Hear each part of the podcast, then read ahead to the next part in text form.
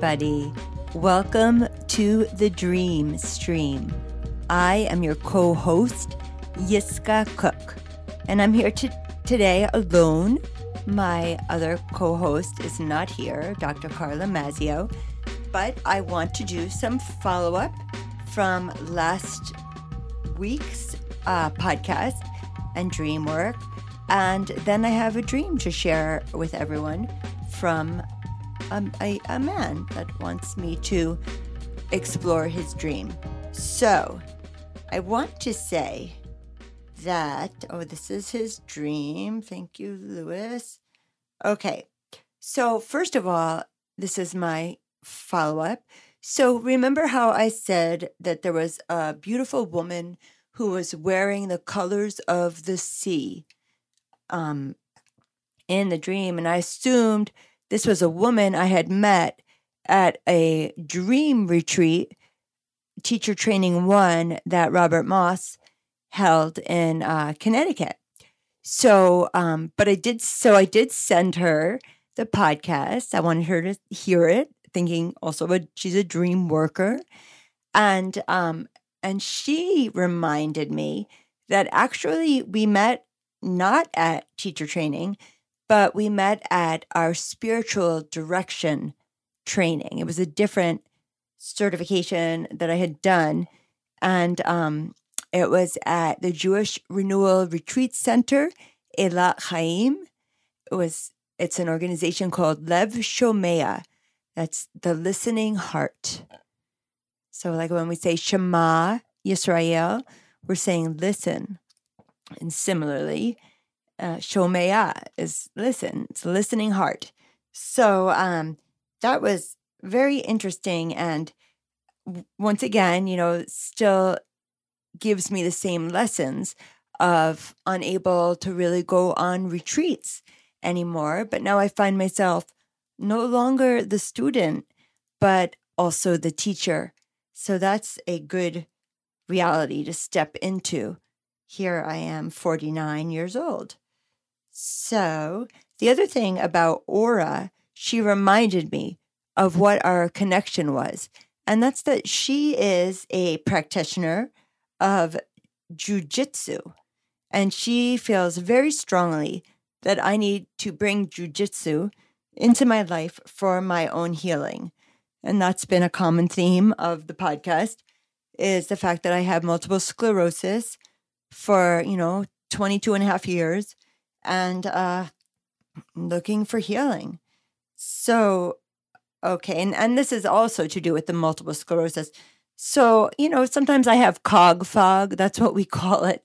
In the MS circles, we call it cog fog.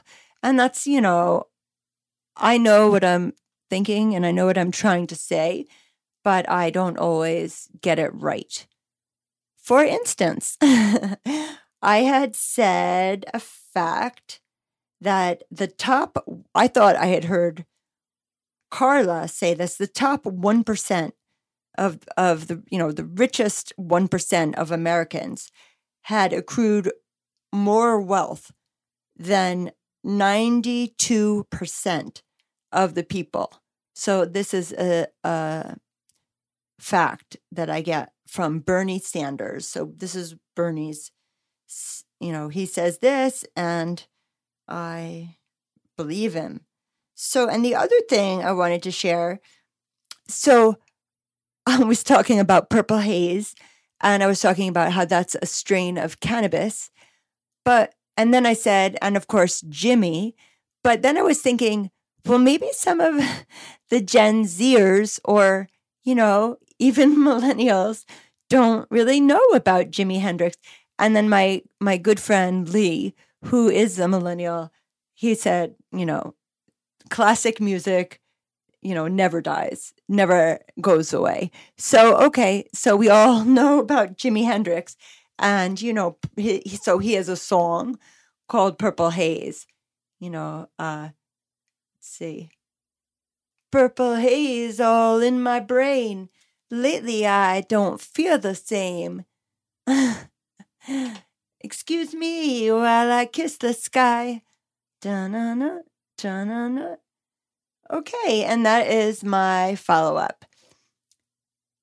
So now I'm going to share a dream from Mr. Louis Duck. He's a friend of mine. We've been doing dream work, as I said earlier, for a while together, for over a decade. So he didn't want to be on the podcast. He's shy, but he didn't mind me sharing this dream with you. So he got a job. This is, you know, Louis's dream. Louis dreams. I'll say it as if it was my dream and I'll say it in the present tense so we can all live into it more. I got a job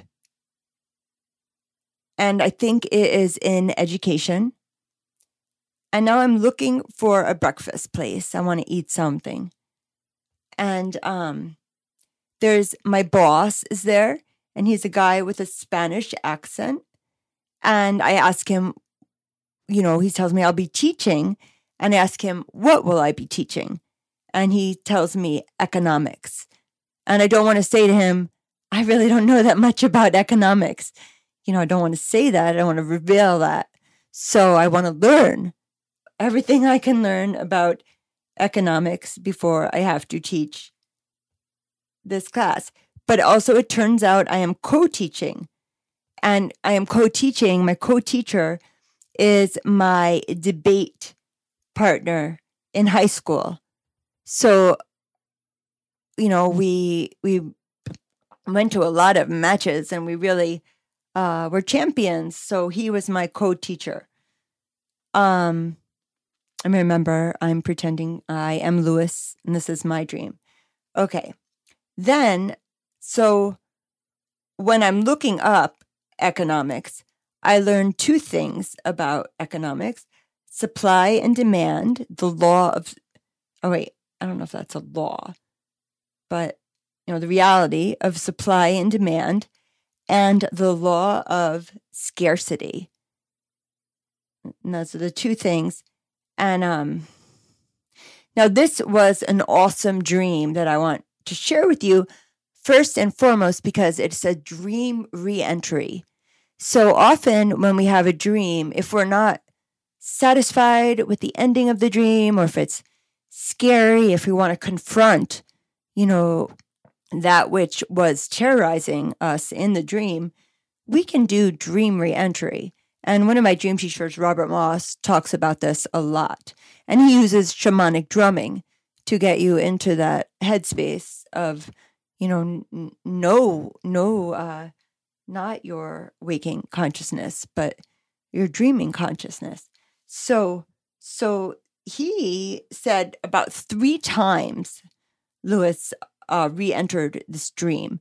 So, um, oh, and then there's a little bit more. So, but I'll finish with what I'm saying. So he said, okay, that's third time he re-entered. That when he paused to look up economics and when he was learning about you know, uh, supply and demand and the law of scarcity is when he had left the dream and then lucidly try, you know, tried to re-enter the dream and then did re-enter the dream. And um then he had he had or I, if this is my dream, I have a bandmate here and I'll explore all of my connections with this person. But he says to me, Today we will teach from the textbook, and tomorrow we will teach. So today we will use the textbook, and tomorrow we will teach. And I think that was another reentry. And uh, okay. Oh, this is funny. So right, Louis also is thinking about a colleague that he had uh, in his teaching days, and this person who doesn't ever didn't ever. This was an economics teacher, high school economics teacher, and and so Louis thought if he read some of his notes, he would be better off. He would know more what to teach the kids. And the funny thing is that uh, Louis's association to this person, you know, this colleague of his, is that, you know, he never turned in his lesson plans. so that was a point of contention because I think Louis was his supervisor of the department. And uh, and here's somebody who didn't do as Louis had asked. So um and then I think uh so I believe the third dream reentry is when Louis saw that there was light coming in through the window this morning and he and he didn't want to look at it. He didn't want to wake up. He wanted to go right back into that dream and and so he did. But I feel one of the most important pieces of this dream that I haven't shared yet is when he walks into the classroom that his students are not high school kids, they're actually adults. And he's going to shake each and every one of their hand. And so, um, but there's something holding his arm back. He can't extend, I, if I'm the dreamer, I can't extend my arm to shake hands. So that is, that's the dream, you know. Oh, and then the adults actually grab his arm, pull it out of his sleeve, and and help him. Okay, so now I will give this dream a title just for my own uh my own organization. I'm going to call this Louis's Dream, but I'm sure he'll have a different title for it. So and and I I don't know. He did talk a lot about this dream. This is from last night. So uh, I think he woke up feeling pretty, pretty amazed that he could re-enter the dream uh, a couple of times, you know. And I'm going to say that he felt pretty good when he woke up from this dream. All right. So the reality check is Louis used to be a teacher. He was a, a high school teacher, not an economics teacher, though. And he um, also was the head of his department. Um, and so that's one thing in the reality check. I don't know his associations with Spanish accent. So that's something that I cannot speak to. Um, um, the bandmate. Remember, there's a bandmate of his there, and um, and this is the bandmate.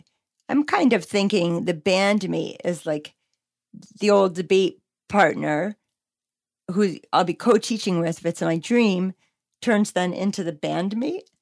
This is kind of tough without Louis being here. But um let's see. So that's a real guy. Um a friend and and Louis has been in the same band with this person since he was a teacher, you know, some many, many decades now. He, they've been playing music together and they still do. They, they get together and uh, they're great. They're called the Whiz Bang Gang. Look them up on YouTube. They're really great. So, um, and then, you know, I'm thinking of scarcity. And this is all right. So, this is my projection. So, I guess now would be the time for projections. If this were my dream and I'm contemplating the law of scarcity, that makes me think so much about ideas about scarcity today and how people can have their cupboards full. And if they don't have strawberries in the winter, or if they don't have something that's not seasonal, you know, they feel deprived. They feel that they are living in scarcity, where, you know, that's not the case. And it hadn't been the case for, you know, all of humanity. So um, I'm also thinking of, you know, we, we're kind of living in a throwaway world, and that's really unfortunate. And that's why I love this new organization called Repair Cafe. What Repair Cafe is, it started some some Norwegian country, and uh, now it's really taken picked up speed in the entire Hudson Valley area and other places around the country and it's just a room full of volunteers who generously give their time. It's also very social. It's going to be the whole town comes out for it. So, so people who are good seamstresses are there, and people who are mechanical and can fix a lamp or a vacuum are there, And then there's a digital table. And my older son used to work at the digital table um, when he was in high school. And um, and and there's more. There's more. Somebody helps clean up dolls, like old fashioned dolls, and uh, somebody was doing something with toys, and um, it's wonderful. And then they all have, you know, get a pizza, and they'll have their pizza. You know, I'm very grateful to Repair Cafes, and um, yeah. So a shout out to John Wackman. He is the uh, the you know visionary who brought this to my community. So that's what I have to say about scarcity.